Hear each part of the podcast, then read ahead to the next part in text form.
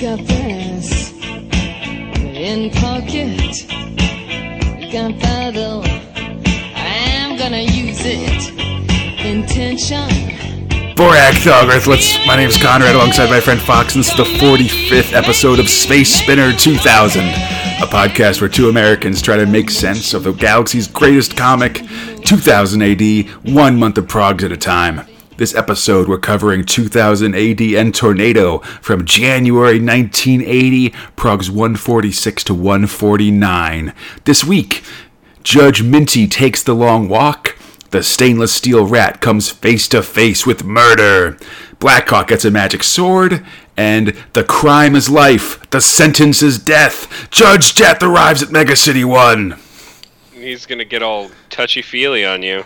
That's right. All in, all up inside your chest. Uh, which, for for sure, takes us straight to 301 Judge Dredd. Dude, the cover for this prog was really great. Yeah. Yeah, the first cover that we, uh, uh, the first prog this month, prog 146, is just Judge Dredd in the rain with his gun, and says New Year's is canceled. which, which is great. Yeah. So the uh, the script robot for Judge Dredd all this month is John Wagner. Writing is John Howard. The art robots are Brendan McCarthy, Mike McMahon, Ron Smith, and Brian Bolland. And the lettering robot is Tom Frame. So we start. It's December 31st, 20, 2101, and it's time to celebrate the new year.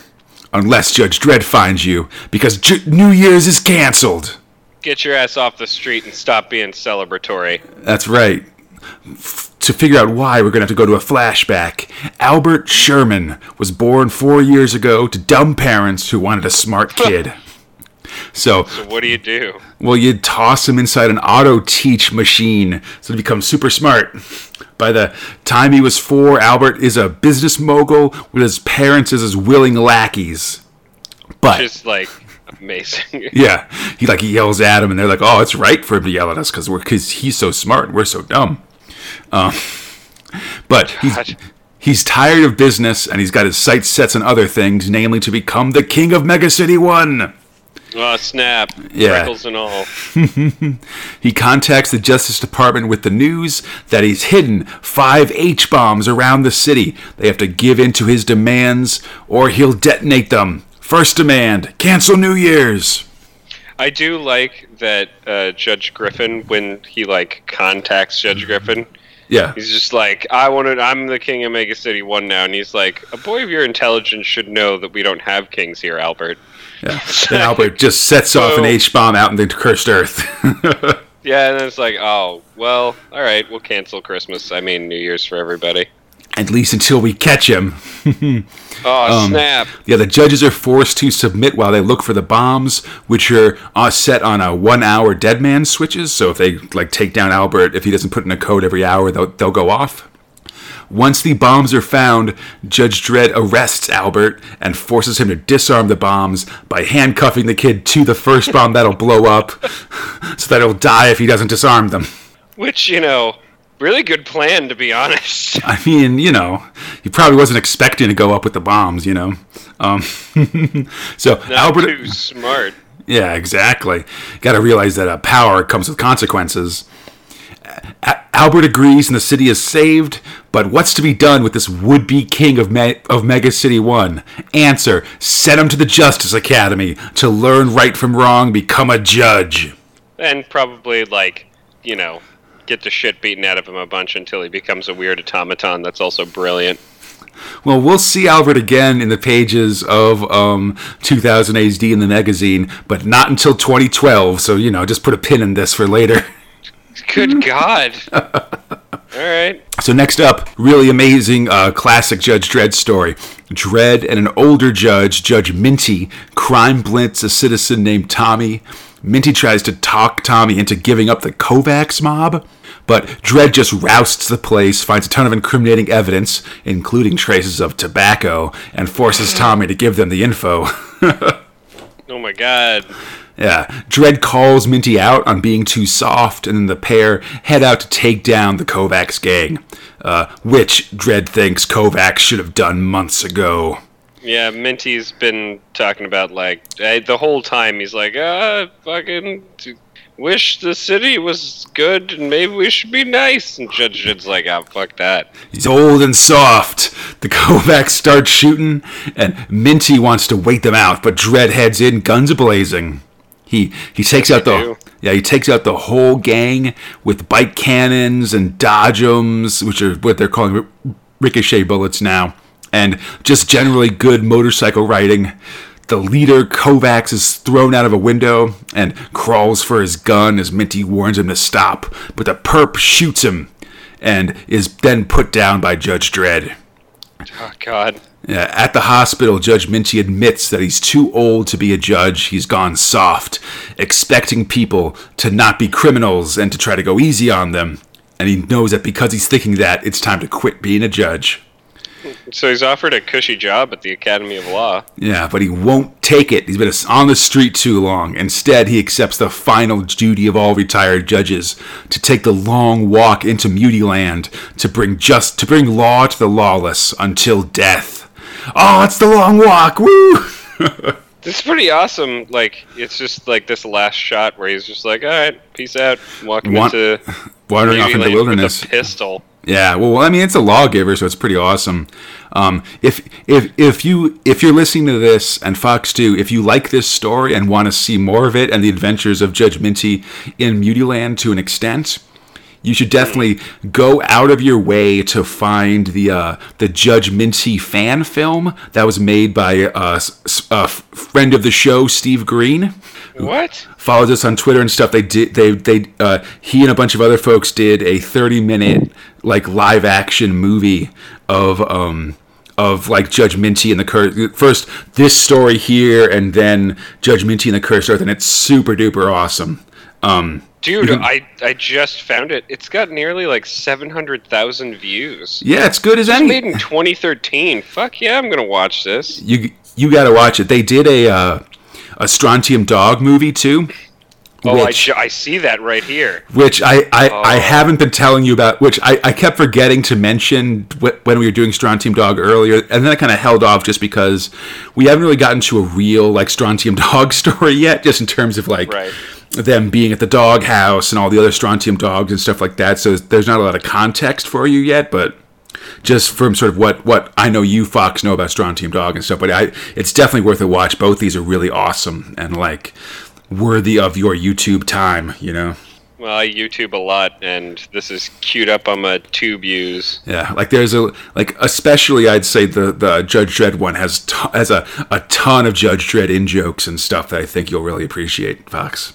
Holy holy crap! The Strontium Dog fan film was made this year. Yeah, it It just came like out. two days ago.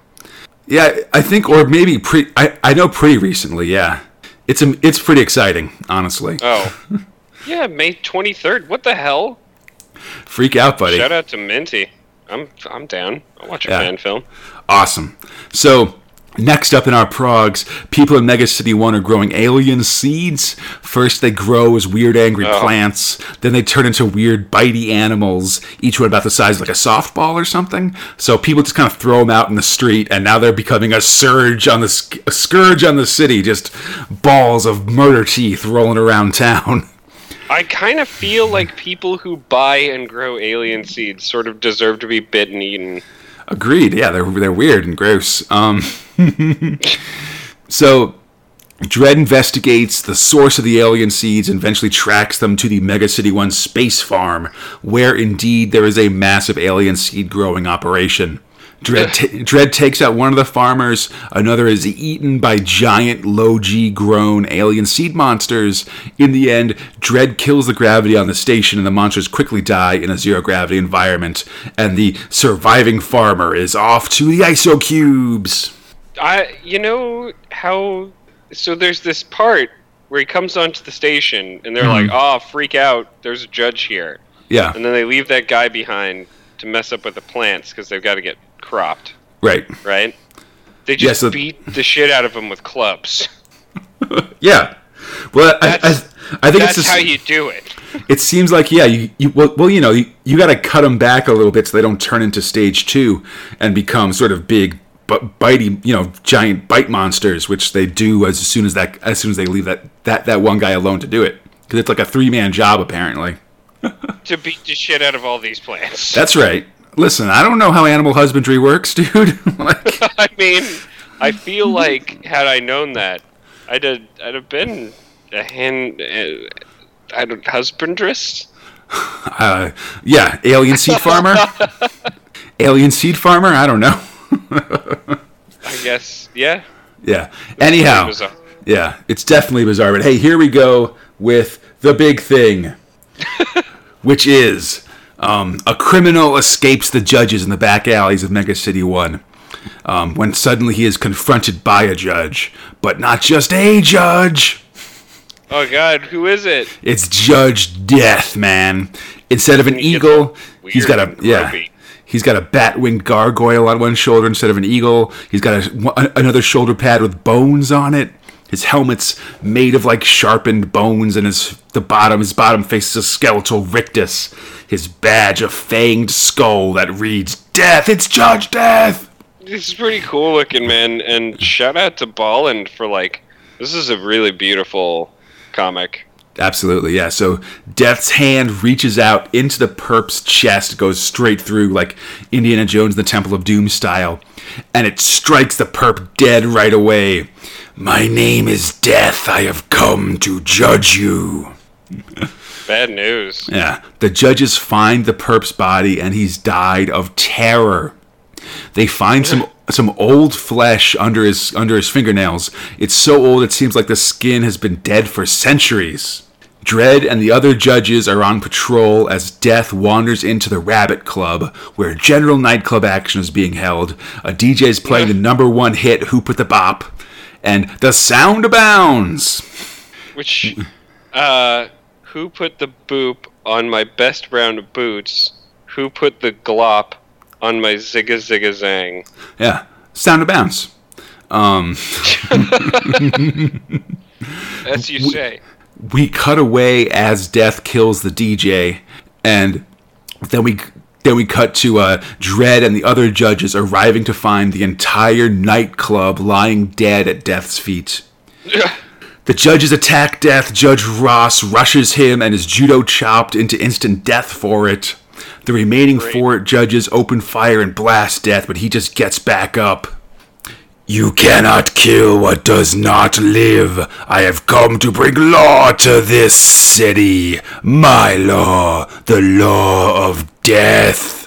Which I guess is just killing people, right? Yep. Next, uh, next, next episode: the guilty and the damned.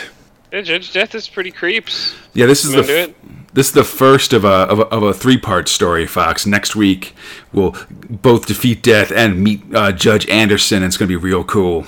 All right, you got me at, at Anderson. Oh yeah. I like her from that one movie. Of what I did see. Well, I mean, com- co- you know, prog Anderson's pretty different from movie Anderson, but I think you'll like uh, you'll like comic Anderson because she's great. All right, All right, awesome. Yeah. Other than that, the long walk. We got two heavy hitters this time. yeah, there's some pretty pretty important Dredd stuff in just the like in just two of the stories of of, of this month's uh, prog. It's pretty interesting actually. I enjoy these one-offs. Yeah. Hey, speaking of um, things that are one-off because they've been vaped from space, uh, thr- thrill to the VCs. um, script robot for the VCs is Gerry Finley-Day and Ian Rogan. Art robots are Cam Kennedy and Gary Leach. Lettering robots Steve Potter. So okay, So hey, you thought Dwarf Star looked weird. Well, yeah, he does. He's kind of weird looking. We, we we open with brother, the VC the VC's hippie ship's computer, trying to lighten the mood by showing movies like the John Travolta uh, cosmic in, a Cosmic Cowboys. Yeah. Meanwhile, Dwarf Star calls down our, our guy Steve Smith to help um, him work on his space guns because apparently we're going to meet up with the ship of Dwarf Star's brother Midge, and he wants everything to be super ship shape. And like all of the people are kind of like being all right with Smith now. Like Dwarf Star is like real buddy buddy with him, and the other guys are like, "Hey, you're not so bad." Yeah, I mean, after after a saving Earth guy. Yeah, after saving Jupe and Henshaw on um, on Pluto, he's kind of come up in, in their estimate. e- estimate, it seems like. Um, so Dwarfstar kind of gives his story, how he and his brother were little kids when there was an emergency warp to hyperspace to escape from a geek attack that let, which made them both be bald and short and have weird faces and stuff like that. And not wear shoes, I guess. Yeah, both joined the Starship Troopers and became gunners. um, Midge's so a, as this happens, Midge's ship arrives and, th- and and they start radioing between each other. Uh, Midge answers saying that he, they ran into trouble and their sergeants in sickbay, but things are cool now. They're getting everything on an even keel. Uh, I'm, I'm sorry, what was that, Conrad? they're they they've got everything on an even keel. Uh, Dwarf Star starts heading over to Midge's ship, and Midge keeps saying that get everything on an even keel thing, and eventually Smith works it out. That get By every writing it on paper. yeah, get everything on an even keel. Geek. Midge's ship, ah. Midge's ship is a trap, and now three geek ships are warping in. Yet another honeypot in these dang VC stories. Oh man, I mean, geeks just love their weird honeypots. Yep. Uh, D- Dwarf Star isn't up on the truth, but the rest of the VCs are, so they call him back um, to fix some, to, to look at something on the guns, and then they start vaping those geeks. Oh man, like there's a bunch of geeks coming in on spaceships, and they're all like, pew pew pew pew, and they're all like, gee, and they're all like, Vape oh, 'em! Nova! Um, Oh yeah. as they fight, the vid screen comes back on, and we see that Midge is being held hostage by a geek trooper. Midge begs Smith to destroy his ship and kill him so that he isn't taken as a POW by the geeks, which is a fate worse than death. It's an agonizing decision, but Smith takes the shot, destroying the ship and saving Midge. But Still. not not Oh, before uh, they have like a bro moment. They like they're like looking at each other in the view screen. And he's like, "You're a good, you're a good bro, Earth bro. Like, too bad we never got to meet. Have a have a good time. Shoot me, please." And he's like, Yeah. "I'll I'll see ya, but not actually. I'm gonna shoot you." So yeah, so um, Smith blows up Midge's ship. They have a solid bro moment right before they go, but still, Dwarf Star is pissed. He blames Smith for the death of his brother, and even though he knows that this is kind of unfair, and Smith learns that uh, cleaning up space is a dirty job. Like, yuck, yuck, yuck, yuck. Exactly. Next prog, the VCs are being swarmed by geeks. We gotta vape them. Oh, holy crap! More geeks. Yeah, it turns out that while doing target practice on an asteroid, the VCs blew up a geek hive, and their guns and drive were damaged in the process. Now, hundreds of tiny geeks are trying to claw into their ship. Um, it'll take 30 minutes to, to uh, fix the engine so they can escape. The VCs load up for EVA duty, that's extra vehicle activity, um, and they go out to fight the swarm. There's way too many of them, though, and a strange signal causes the VCs to lose radio communication with each other. They, yeah, they retreat into the ship as the geeks begin to claw their way through the doors. Finally, the geeks are aboard the ship, and it's time for hand-to-hand combat. The the guys all have the, like laser short swords and shields, and it's pretty cool. Um, Dude, especially- Henshaw like destroys some geeks, man. Yeah, he's got two swords with some sweet, like samurai kind of moves. The fighting continues. Even the hippie ship's robot brother pulls out a pair of six shooters and start blasting geeks. Um, It's pretty awesome. yeah, the fighting. Con- um, so as they fight, Smith re- uh, realizes that um, there um, that there was a reason why their communicators were shorting out, and he has brother jam that signal that was messing with theirs, and this disorients the geek swarm and makes them sitting ducks. So they're able to sort of, you know, just take them out without too much trouble. The hyperdrive is fixed and they blast out, nuking the geeks left behind. The battle is won, but now it's time to clean up. They are the VCs after all. So I guess let's just throw away all these corpses. That's right. Next next ep- next episode, the dishwasher, the cyborg, and the biggest star trooper base in the system. Yeah, so still doing some character building. Yeah. So it's not too bad. I think we're st- you know we're still we're, we're we're getting to know more and more about the team, and Smith is starting to develop relationships with them and stuff. And then beyond that, just some excellent like sci-fi action. You know, Yeah. decent stuff with the VCs. Yeah, it's pretty good. Some nice standard fare. Yeah. Hey, speaking of uh, awesome sci-fi action, Fox. Oh yeah.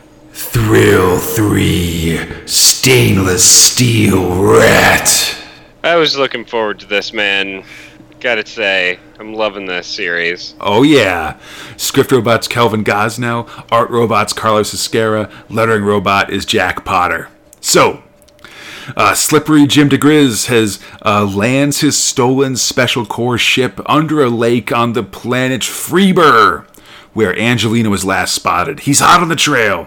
Oh yeah. Yeah, after hitching a ride with some dude named Gug with a sweet barge and excellent hooch, Jim makes his way into the big city of Freeburg, where he realizes he has no money and no place to stay.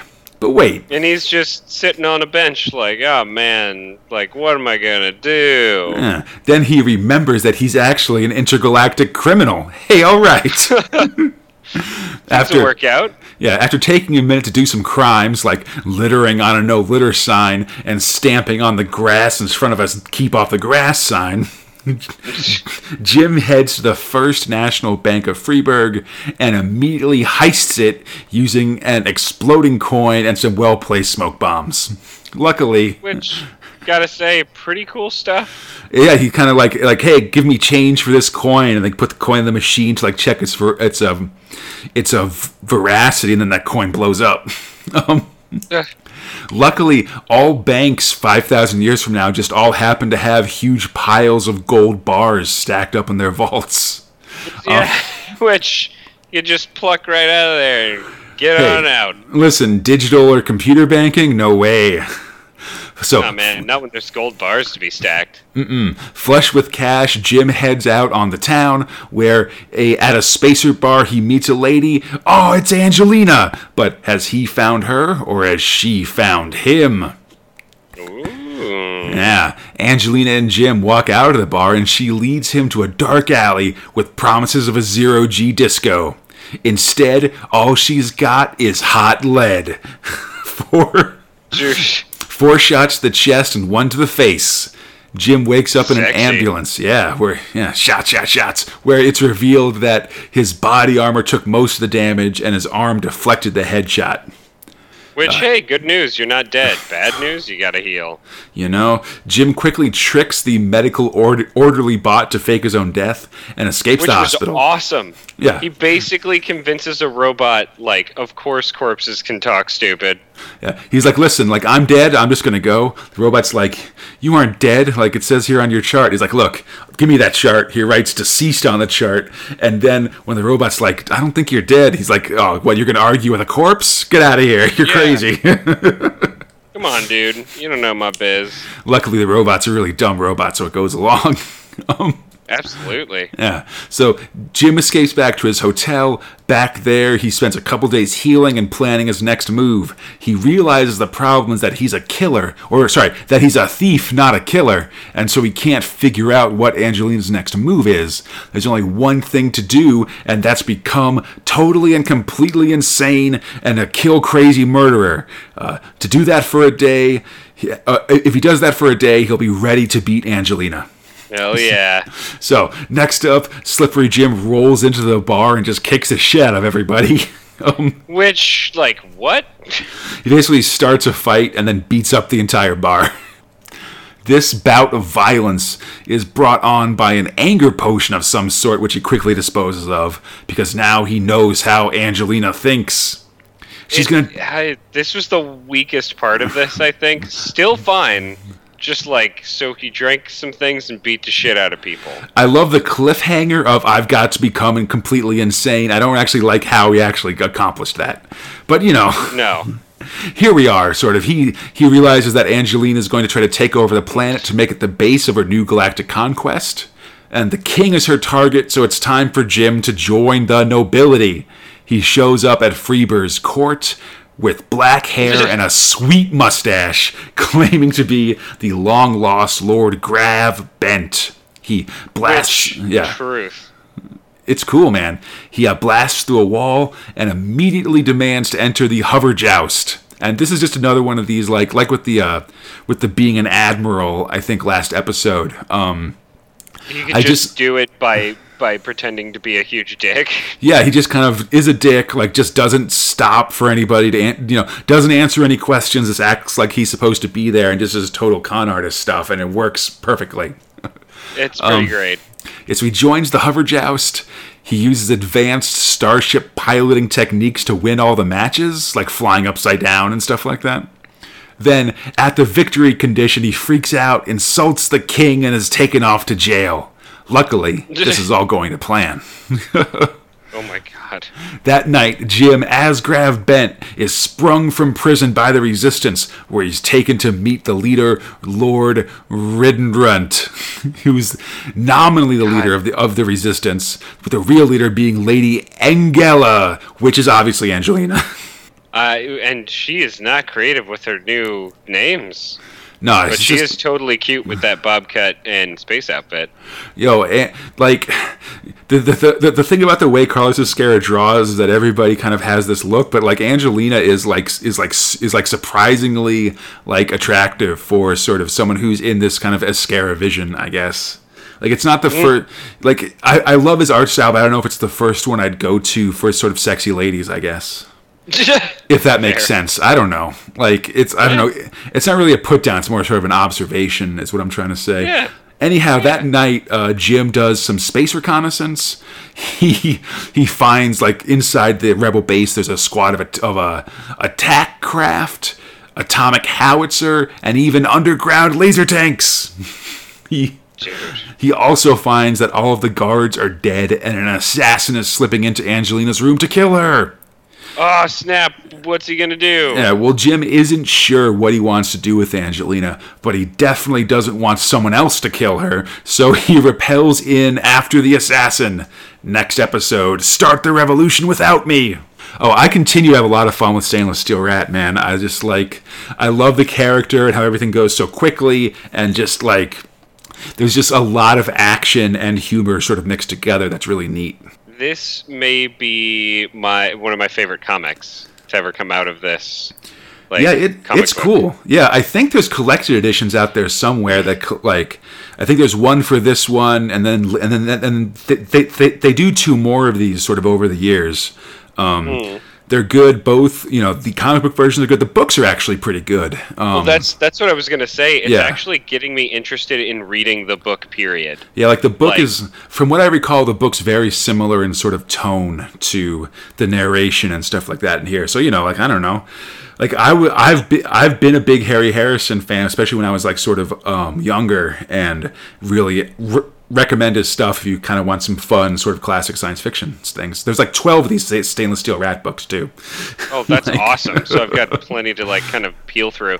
I don't Absolutely. know. I think you're right. The character is really like just generally fun, but the universe that's built around it is um, like just really addicting, and how he just does stuff, and and it's never taking itself too seriously. It's Yeah. like it's pretty comedic in a lot of the things that he does. I don't think that there's like a single page that goes by Yeah, no, it's not like a isn't funny. Yeah, it's it's not like a very grim story or anything like that. Yeah, I I just like I love I love stories about characters who are really capable and really kind of know exactly what they're doing and stuff like that. And and Jim diGriz is a really great example of that kind of character. as as opposed to, for instance, Mach One, who is just really good at stuff because he's just really good at stuff. yeah, like like Jim, it feels like always has a plan, whereas Mach One always has a power. If that makes sense, you know. Yes. it's Superman.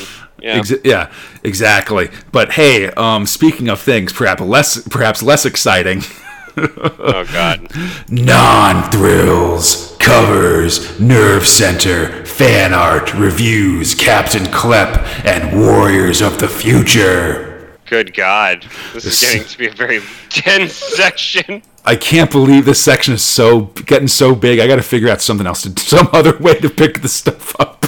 Oh God. Just call it crap. something. I mean, it's not crap. So let's start with uh, prog 146.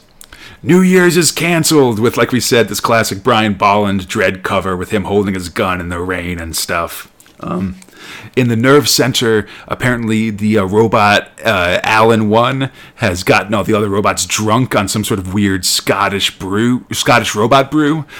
Yes, you do. Yeah. Um, also in this nerve center, there's a pretty cool pi- series of pictures showing the difference between a regular Homo sapien, a semi mutate, and an evil full mutate. This picture will be ripped off a thousand times in various Warhammer 40,000 rule books. I'll tell you that right now. Um, Hell yeah, man. yeah, down and down and down. and- Um, this this this prog also has more reader surveys, and Tharg uses this as a place to tease the return of Robo Hunter, who we'll see uh, next episode. Uh, inside, uh, Captain Klepp joins the House of Lords, where everyone is either asleep and or a skeleton. Anyhow, a, uh, a cricket game breaks out. Uh, Klepp bowls so hard that he kills a dude, and then breaks a window. For that, he's kicked out of the House of Lords. Yeah, there's also more um, alien pictures. My favorite is My Friend Jack, which has three Ks in it, which isn't super cool, but it's by Alan Bunton. And then there's a picture of a swamp creature by Carl Waite that I also liked. I, I there's a lot of like just aliens across these comics that I really like from these chillins. Absolutely, yeah. I'm trying to go uh, prog by prog just to kind of like Oh, call, yeah, call yeah. some of these guys out because they're yeah they're like the uh, Design Your Own Alien contest drew a lot of cool entries. I think. Gross ones. Well, yeah, of course. Uh, 146 ends with a cutaway diagram of the VC ship, which actually is pretty cool, just because we've been seeing the ship a lot. So getting a sense of what they think the inside is is neat. But even more so than most of these diagrams, there there clearly doesn't seem to be enough space for like bunks and living areas to support this ship. I mean, you could just sleep in your chair. I mean, there's like like the living area is literally like a small table and four bunk beds that are right next to each other. When, and you know when a guy is telling you like, "Don't fucking come anywhere near me," doesn't super work out for you. It seems tense, especially because there's four beds and six people on the ship. I mean, presumably two people are, are awake for watches and stuff like that, but that's still no good. Um, Oh, for sure. in Prog 147, the cover is a pretty neat picture of Jim diGriz getting uh, stone cold murked by Angelina, drawn by Carl Yeah. Ezquerra. Just her, sh- it's got a text too of uh, her shooting him and like, um, you know, him almost dying basically. Inside, Tharg once again demands more comment cards. Uh, letters ask about inter- about getting 2000 AD shipped internationally, and Tharg gives his usual responses. Basically, I'm awarding you three pounds here. Have a relative buy you 2000 AD and send it to you, which is a ridiculous answer. Um, Like, come on, bro. there's also questions about Blackhawk's hawk, which I didn't know he had. Um, but anyhow, he's starring in some bird comics for the Bird Planet, so don't worry about it. Um, Why not? Yeah. Um, another r- letter writer says 2000 AD has gone downhill from the start. Uh, strong disagree. Um, yeah, super strong disagree. That child is on crack. Who is Yeah. this? oh, I don't know. 147. I guess it's um. Yeah, it's a A Mills from Sheffield. You're wrong, Mills. Get out of here and your freaking bad opinions, Yeah. you child. Anyhow, um, Midbook Rojaws has a series of book reviews for various sci-fi and sci-fi related books. I'd say the most interesting one is that A Hitchhiker's Guide to the Galaxy gets seven out of ten, which is just one of those like people like sometimes classics don't get good reviews and stuff, just despite how well well regarded they are. I guess. Um, yeah. Meanwhile, unemployed Captain Klepp gets food from the Salvation Army because he's super duper hungry, and then goes to sleep under Waterloo Bridge, where he finds a collection of what I assume are classic comic book guys. One of them is uh, Dan Dare's old sidekick Digby, and another guy named Captain Hurricane. It seems rough when suddenly a swarm of rats attack. Oh, there's sewage rats from Cygnus 6 invading the planet. This is a job for Captain Klepp. I did not get who any of these people were. Nah, I don't think it's for us. I think it's for people that sort of read British comics. Fair I mean, dues. I I recognized Digby, but that was about it. Um, and I had to look up. I the, didn't even go that far. Yeah, and I had to look up Dig- Digby's name as well. Um, so there's two more pages of fan art. I'm a big fan of the Serious Death Monster by David Wesson, which is some kind of mantis with an exposed um, skull or with an exposed brain, and then the uh, Stranogalanen by T Knight, which is kind of a neat superbug. There's also an interview here with Matt Irvine, who is a special effects guy for the BBC. They What? Really? Yeah. They talk about his work um, with spaceships, but I think his best work is definitely with the character of K9, the robot dog from Doctor Who. Yeah, it's called the uh, like build starships for a living. That one, that feature. Oh, oh, I did not read that. Yeah, that's why I gave you the synopsis. Um, Give me the out. yeah, in both this and last issue, a bunch of kids have been officially named Squawk Squaxx dek Thargos, which are friends of Thargs, complete with like membership certificates and stuff. And I want one of those so damn bad. Um, Yeah, I don't have one of those. Probably because we're 39 years too late, bro. we're 37. This issue ends with an awesome cyborg warrior with a bit like it's a big RoboCop type ultra robot that's just a brain of a jar of a big murder robot and all that stuff. Prog 148. There's another pretty classic cover with Mike McMahon drawing Dredd in front of a bloody red background. You're next, punk. In the Nerve Center, Tharg teases the next big dreg, Dredd epic, starting in three episodes, um, starting like in two episodes of this podcast. Um, but the highlight is a letter from Stainless Steel creator and Rick Random author Harry Harrison complaining about the Stainless Steel Rat intro article not appearing along with the SSR in its in its premiere in Prog 140, which is kind of cool just because it's one of the actual authors being like, "Hey, you guys messed up." Wow.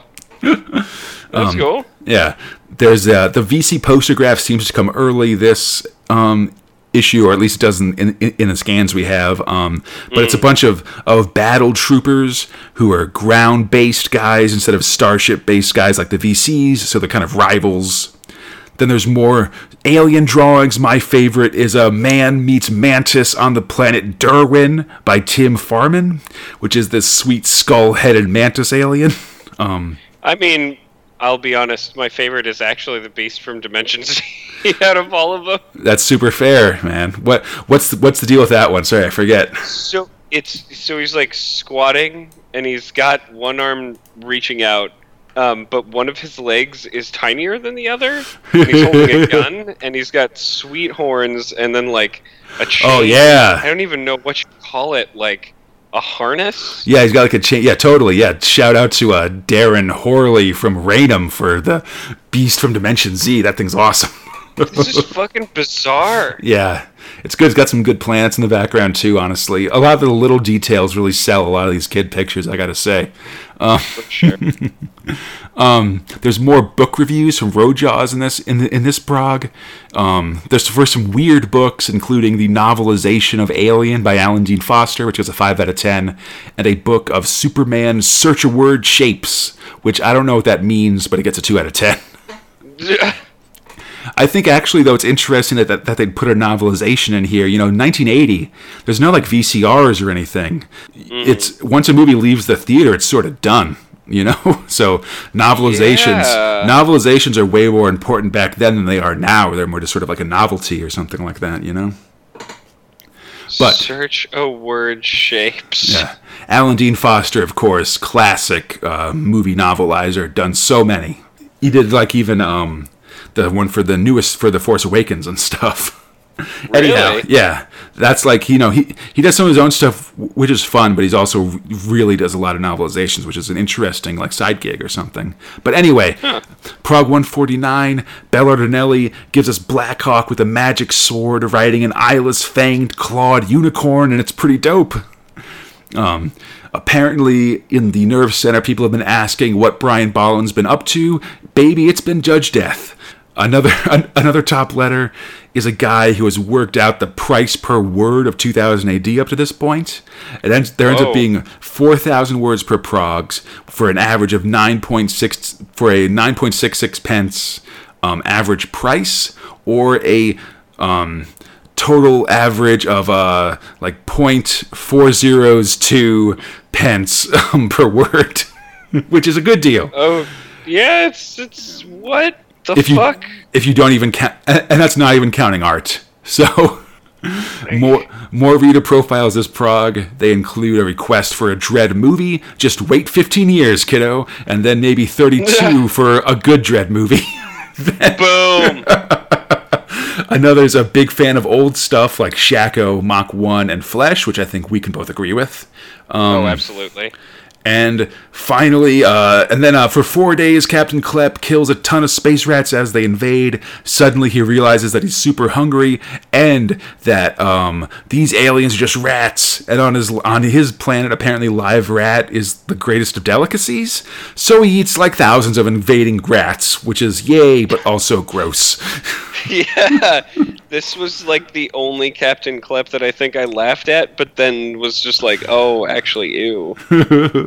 A big parade is held. Klepp asks who will clean up all the ticker tape for the parade. The answer: you, because you suck. um, It's like, uh, good, more Klepp. yeah. Next, next episode, or for next episode for Captain Klepp, eight thousand A.D.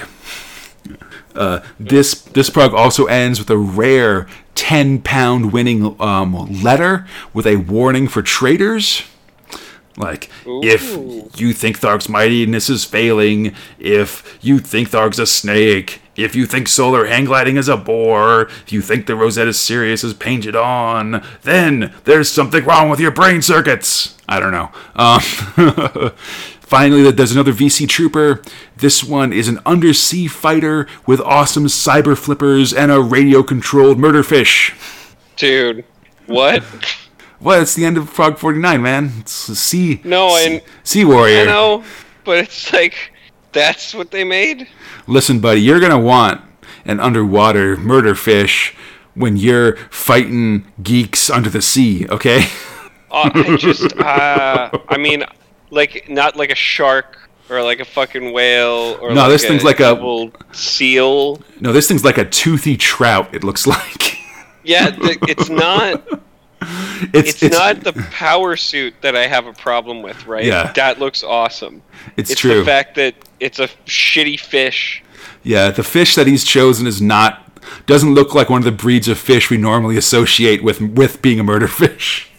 No. oh.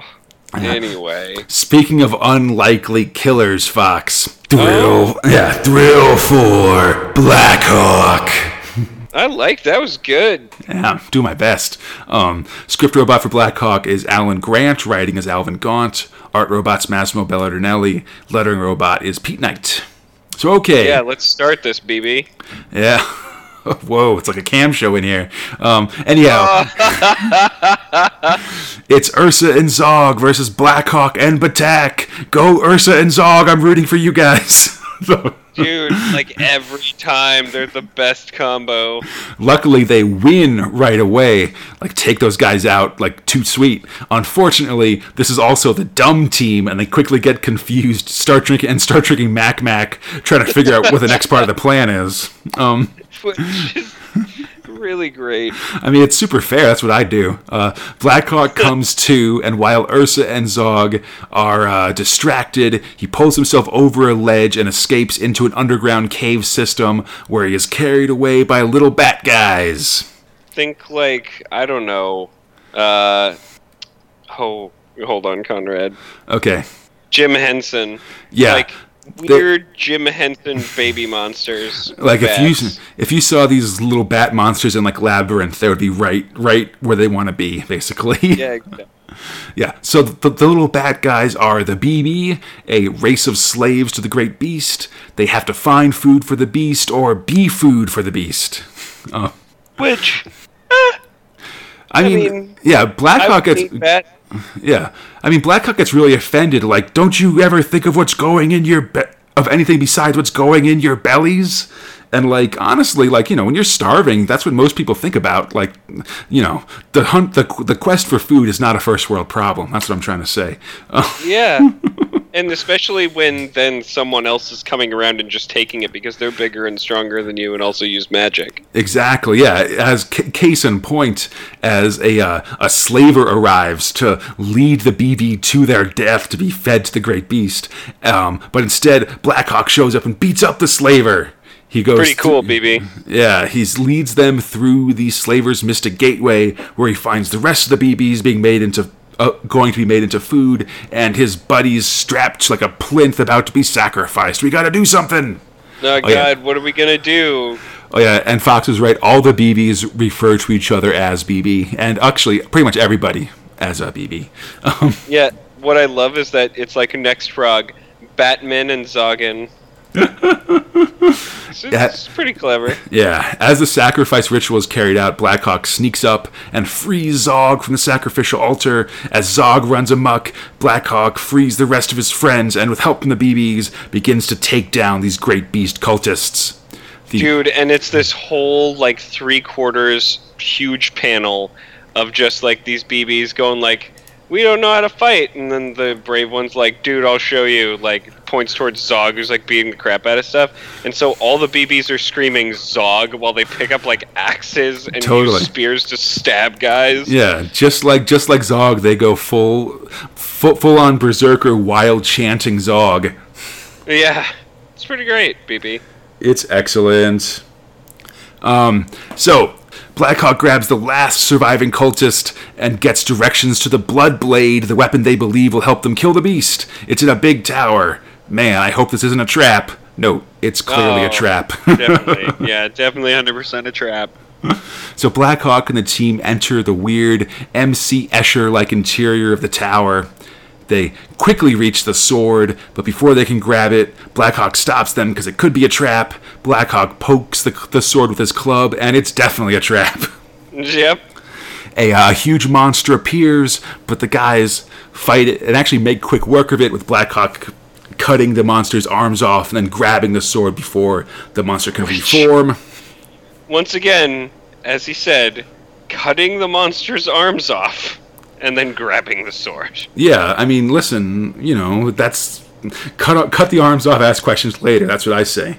Um, so now Blackhawk has the Blood Blade, and the BBs show up in great numbers with Kerr the horse, which is the awesome eyeless murder horse from the cover of Prog 149. And we're off. Next episode, War. Dude, and he's like in the tiniest text box. Do the BBs stand, fight with us? And they're just like, Zog! Yeah, Great. it's pretty awesome, and I'm digging these. I'm digging all the non-Blackhawk characters in Blackhawk. It's pretty much the saddest thing because he's like this catalyst for cool shit happening, yeah, but God, he's just so milk toast. It's true. Yeah, he's got like man, I wish he he he's got surprisingly little flavor for someone who's got such a ridiculous setup, being like Yeah. this this Nubian gladiator from ancient Rome who's now beyond the stars. You know what I mean? This, yeah, it's just he's far too serious, and like I don't know. When when everyone's being great, he's just like, nah, we got to do a thing by Sebek's blood. Exactly. Hey, speaking of doing things, Fox. Thrill five. Rojaws' Robo Tales. God, that's an apt comparison. oh, look, things are going on. Yeah, exactly. So yeah, so uh, this is a new kind. This is a new version of Future Shocks, Fox. Just going forward from now on, when a, when what what would be a Future Shock is now about robots, it's going to be a, a, a Rojaws' Robo Tales for the foreseeable future. Got it. Um, so, first story Damien, the child of tomorrow. Uh, script robot Kelvin Gosnell, writing as W. Gosmore, art robot Mike White, lettering robot the Aldrich Mark II. So, Ugh. Mary is a sad lady. She's married to Rolf, who is a jerk genius robot inventor. Um, Mary wants a kid, and eventually they have one named Damien. Yes, this story does is post Omen, Ugh. so there's uh, so there's some references here. Damien is a sour little kid and an inventor like his dad, but he snaps when Mary gives away this robot toy he's built.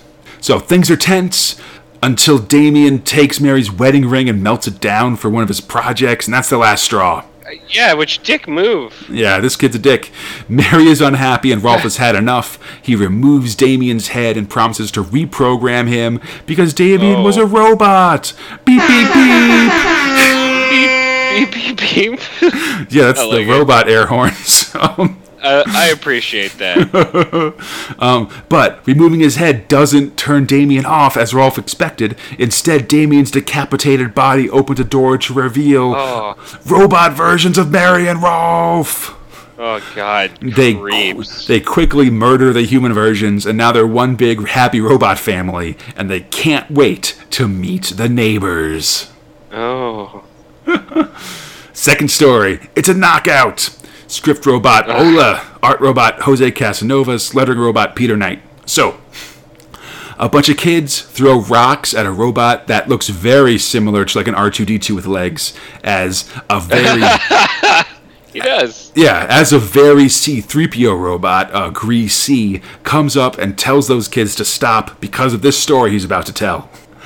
Basically, oh God. he was a waiter at a restaurant where a guy named Walker was a real jerk to the robots. Walker knocked over Greasy and started kicking him until a mysterious stranger arrives and he's like, I'll bet that robot's more intelligent than you. And Walker responds, You you bet your life and pulls a gun and the stranger says, I'll bet my life and a thousand credits. So now it's serious. Yeah. There's going to be four competitions, and if Walker wins just one, he gets the money and can kill the stranger. The stranger picks two, uh, and Walter picks the other ones. So here we go. Task one. Uh, you gotta serve serve everyone in the bar and come back with the correct bar tab. Despite some cheating from the Humes, Greasy wins easily. Oh yeah, Yeah. easy peasy. yeah, task two. Clean the floor the fastest. But before the match begins, Walker drops a literal spanner, which is a, a wrench, as we say here in America, into Greasy's works. What will happen? Oh, we'll find out next week. It's a cliffhanger. Oh my God, I can't believe it. Yeah. So next prog, it's a mop battle.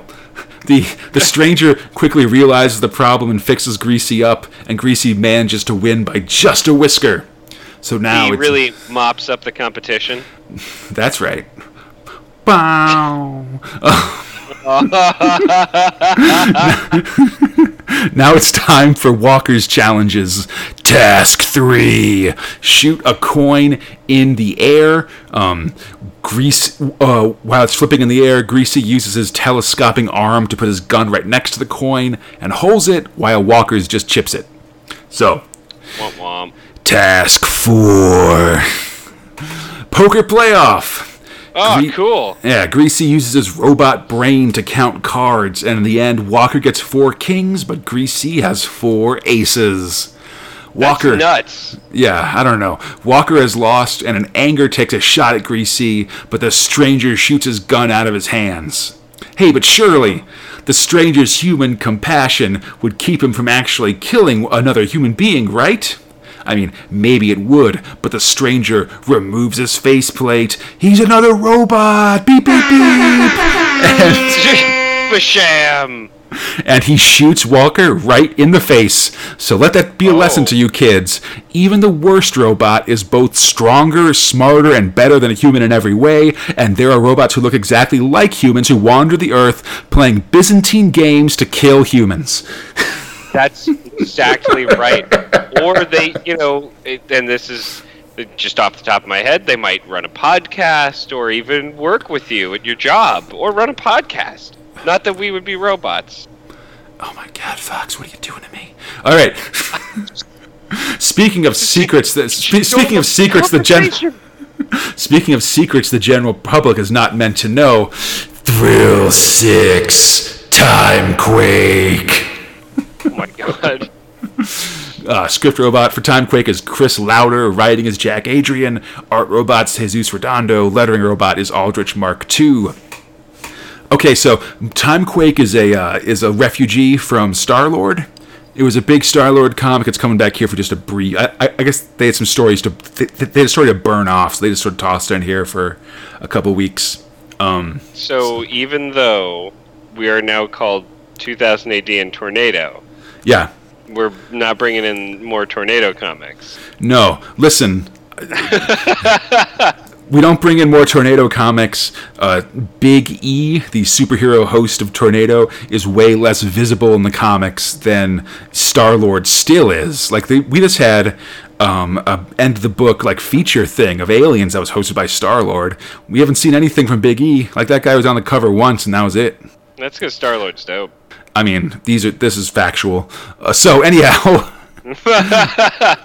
Oh my gosh, those pirates, Fox! Ah, me hearties! They're attacking another ship in the year 1709 when suddenly a bunch of music enthusiasts wanting to travel through time to go to a taping of Top of the Pops in 1979 appear on deck. Top, Top of the Pops, of course, a famous British uh, TV show where they, well, you know, they'd have people come on and per- and per- perform their uh, hit songs, like a, I guess like Billboard or like Soul Train here in the states. Yeah, like Oh, those cool. shows. Yeah, it's it's it's pretty famous if you like um like sort of you know late 70s early 80s british music it's or I, I guess to today now that i'm thinking about it but just generally like you know oh yeah top of the pops you know these british guys all of our british audience is, is loving the fact that i'm having a lot of trouble explaining what it is right now Um, I just, I just imagined that it was like, you know, a cereal competition or something. But that's fine. or a soda com- or a, uh, soda competition in, the, in the american yeah. midwest That's that's awesome. because because in the midwest we, they call it uh, uh, pop instead of soda i don't know but um It's true. Yeah, God, man, everyone's gonna hate us with this episode. Oh no, no, no! Top of the pops. It's a dad competition, right? Like, who's the best dad? It's funny because this is such this is such basic English shit that like it's like a show. It's like me showing up and being like, you know, I don't even know, like, uh, like, like Simpsons. I don't know what, what are you talking about. um, so anyhow. Oh, that was great. the the time travelers run from the pirates and they hole up in a ship's cabin. But it's only a matter of time until they're slaughtered. There's one last chance as one of the lady in their group carves a message on the wall of the ship. Me- Red alert! We are about to die. Whoever reads this, contact time control at once. It's awesome. Meanwhile, uh, relatively speak. Meanwhile, but also 85 million years in the past. At, at Time Control HQ, a message is received by James Blocker, Time Control operative. He's got to save his partner Susie before she's killed. Uh, James brings them all back, and it turns out that this was part of an investigation that Susie was doing as in, like as a sting to find a bootleg time travel agency. Oh snap! Yeah, these bootleggers have to be stopped before they go from just sending people to the wrong times and their deaths to causing massive paradox, screwing up the whole damn timeline. So now they have evidence. It's time for the bust. Oh man, holiday in hell. Yeah, time control lets the other survivors of the pirate massacre off with a warning, including a very thankful lady survivor. Susie and James follow them to find the black market time agency. They arrive in uh, 2254 on what I think is like a future London, but is but has slurred future pronunciations. So like this is the city of London as part of Europe with like a Y. Yeah. Yeah. As it rains, they start to um, they start to plan how they'll find the uh, black market time booker, but they're instantly accosted by a tout for the black market time time uh, agency. So they go to the place. It's called Mother Eternal, and they see that the travel agent is oh, it's the lady they just released. Oh, geez, it's a trap. Oh my god, Yeah. they got stung by their own sting. It's true. The pair are stuck in an invisible force field and then warped to a random part of the time stream. In the words of the lady, bye. the, uh, the pair are caught in a time spiral, endless copies of themselves over and over again. It's a goddamn time twister. They can be caught here forever. Next episode Killing Time. Just like cool and offset.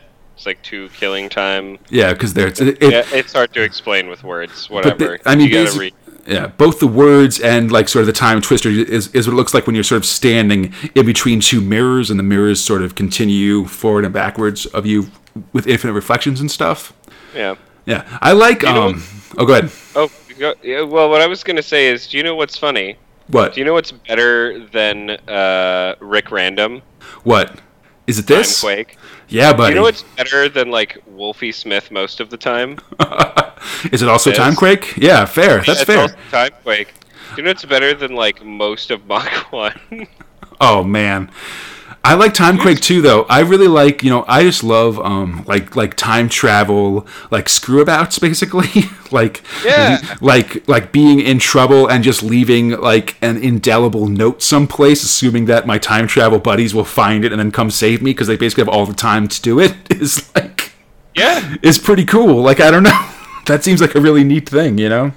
Well, they they did it in like uh, Bill and Ted's Excellent Adventure. Like, there's like, oh, well, like, Yeah. dude, we'll just go back in time and leave the keys like fucking right here, and then we'll be fine. And then that's- they like look behind the thing, and it's like, oh, here are the keys. That's for sure my second favorite part of Bill and Ted Adventures, just all the time travel to set things up and stuff like that.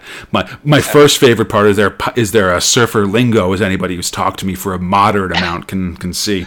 Um, Rufus. exactly. Um, but hey. Speaking of unusual visitors from uh, places far removed from our own time and place, Fox. Oh my g. Thrill 7 What Tharg Did on Sunday. As a side note, uh, Yeah. before I get into this, I found by accident a commercial with Tharg in it. Oh, yeah, I they. think it was 1970 some odd. Yeah, in 1977 they had actual TV ads for 2000 AD.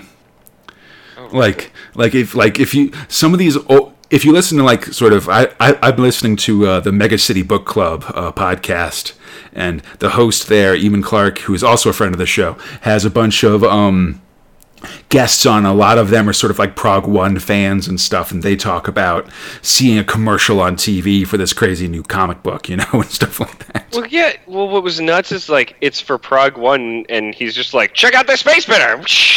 Like Yep. 15 seconds. It's fucking over and done with before you know what the fuck's going on. Totally. Anyway, what did Tharg do on Sunday? Oh man, so okay, I should Not say that it's any of my business. I should say that uh, the script robot for this one, not a robot, but written by Tharg, art robot Carlos Ezquerra, lettering robot Tom E, and this one comes from Prog 147.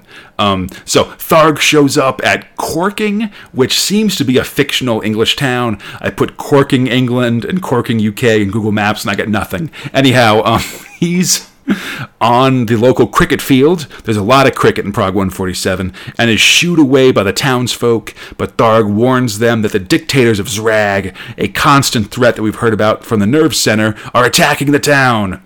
As everyone is skeptical, the sky cracks open and the dictators and their army flow forth.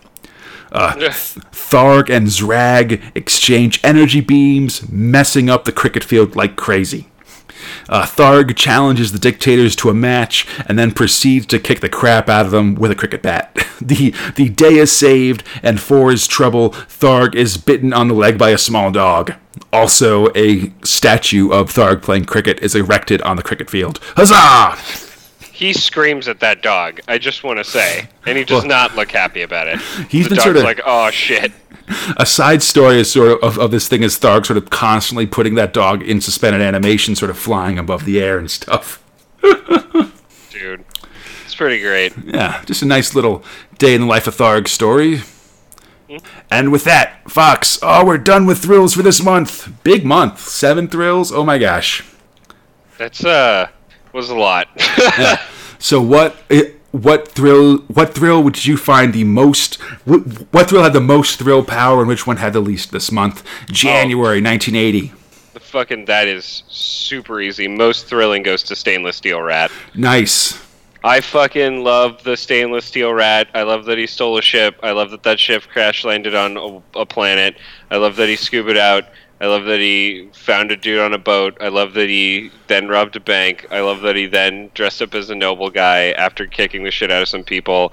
I love that he then infiltrated the base. I love that he's now like All right. rappelling down to like fight a woman. It's it's like all of that happened and it was all cool and he's just like this old man and he does really funny things like his face when he drinks that fucking gug or whatever it's called. Yeah, It's amazing. totally. Like, it does comedy better than most of the other like like Rojaws and Hammerstein have been and and like MechQuake have been fairly comedic, but their attempts at comedy before were like Walter.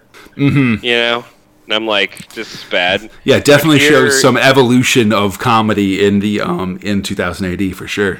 So it's not, but it's not even like a comedy comic. It just happens to be that he's quite funny. Yeah. Also, I don't know. Anyway, it's super enjoyable. I'm gonna read the books. You guys should read this prog. It's th- uh, my circuits are fucking. Oh, there's fried everywhere. Too many bad. Okay, so what thrill had the least thrill power for you this month? So I'll be honest. Like I'm still excited for it, but it's got to be the VCs. It was all right. That's fine. Yeah, I Like- mean, It was like it was like a was like a, a middling thrill power. I it, it didn't quite go up to like overloadedly thrilled, but it didn't really hit like you know six out of ten thrillometer. yeah, no, I can definitely, I could definitely see that. Like, you know, um, it's very like it's just kind of more war stuff. They kind of find a new thing and they have to deal with it and stuff. It gets kind of a little samey, maybe. It does, and it's just sort of not. It doesn't have enough to sort of differentiate it from what's around it. I guess. Yeah, I mean Uh. even in Blackhawk, which you know we we're talking about the main characters like whatever. Everything else going on around him's awesome. Yeah, like like, Bl- Blackhawk's supporting cast is way stronger than the VC supporting cast, just in terms of being like characters you want to hang out with and see what they're gonna do in their adventures and stuff. I want to hang out with Ursa all the fucking time. oh my god, Mac Mac. man! Yeah, just axe some dudes and drink Mac Mac. Like I don't know what you want, you know? There's nothing else you should want. You get to axe bros and fucking like drink Mac Mac and hang out with Zog and scream. Like Ursa's definitely like if you are trying to make a D and D character and you can't think of anything, just making being an axe dude that drinks that drinks Mac Mac is a decent choice. Just be Ursa. All I'm all I'm saying is it's like you know you're trying to like have some bros over and you're like man who am I gonna invite and you're like all right got my besties got some like people I like from work oh fucking Ursa everybody fucking loves Ursa Ursa brings the Mac Mac man Absolutely. he's all about that chop chop he's always down to have fun like hang out bring got songs. friend with them yeah. Yeah. All right, So- buddy. I'm, I'm done gushing about Ursa. a little- I mean, I could gush about Ursa all day. Anyway, especially about his fanny pack. Anyway, what do you? What was your? What was your most thrilling comic? Uh, most thrilling, edited most thrilling for yeah, most thrilling for me this week is Judge Dredd. Oh yeah, Yeah. Uh, you know, um, Judge Minty is a really awesome story, just in terms of building sort of the these concepts, like what old judges do in Mega City One, for instance. Um, like I thought the uh, the Alien Seed story was another sort of fun, just kind of day in the life of Mega City One story, which I'm a huge fan of. That and the New Year's is canceled one actually are just sort of like, yep, this is just kind of what you deal with when you're a judge in Mega City One, sort of day after day, you know Dude. which are increasingly the stories I'm really I'm really thinking about that that really kind of stick with me for Judge Dredd. Like you know, ultra epics are really cool, but you know the glue that ties Judge Dredd together for between those ultra epics are these sort of like one-off or two-week stories that are just like you know, hey, here's Mega City One, what a weird place and stuff like that. And then Yeah, exactly. you know, and then man, like Judge Death showing up is a huge deal. Like I know it's it's I keep I'm I, I, I worry that I'm playing it up to you too much, Fox, just because you're just sort of seeing it for the first time.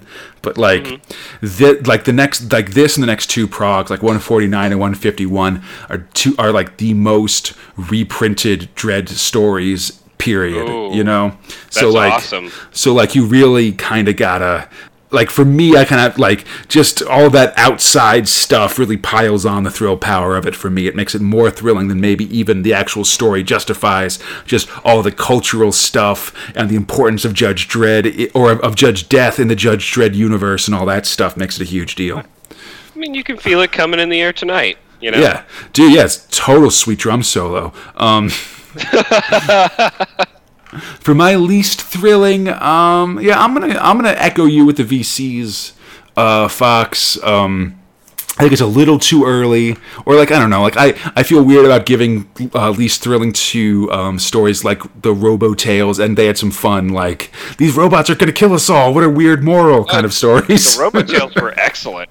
And then I agree that a Timequake is really fun, just as sort of a, especially because we haven't read the Star Lord stories of just sort of being thrown at the action and being interested in it. And of course, I love time travel stuff. So, um, yeah, v- VCs just sort of ends up just you know it's still definitely above the acceptable thrill line, but the least thrilling, you know, the least thrill power of this of this week's shows I agree with or that. of, of this month's shows, I guess. Yeah, yeah. Well, well, you said it was your bottom one, so I don't know. Uh, That's fair. Mm, Anyhow, I hope everybody enjoyed the show. Um, you can find us on find Space Spinner 2000 on iTunes, Stitcher, the Google Play Store, or our podcast site at cradaline.com. Feel free to contact us at spacespinner2000 at gmail.com or our Facebook, Instagram, or Twitter pages. On Twitter, we're Space Spinner 2K. For everything else, please just look up Space Spinner 2000 and we should be there. And hey, you know, if you like the show, why not drop like a review in iTunes or something? You don't got to listen to the show on iTunes. Drop us a review on it. To drop us a review there. Give Yeah. us, give us you five. just like send us like five bucks, or maybe like if you see us on the street, give us a high five. Man, I don't want. I don't know about that. Um, but but reviews are good. They'll help people find the show and boost our fragile egos. Uh, come back. Come back next time as Timequake rumbles to a finish. Sam Slade, the Robo Hunter, returns. Blackhawk rejoins the Space Pirates. The Geeks attack Mars. Judge Cassandra Anderson arrives to boing Judge Death out of here. And we'll go back to the big one, WW2, as we head out to meet the Fiends of the Eastern Front. Oh, I'm so excited about that one. Yeah, vampire Nazis, buddy. Until next time, I'm Conrad, he's Fox, and we are Space Spinner 2000. Spundugworth Rig! Dude, stop saying we're robots. Jesus Christ. I can't help it.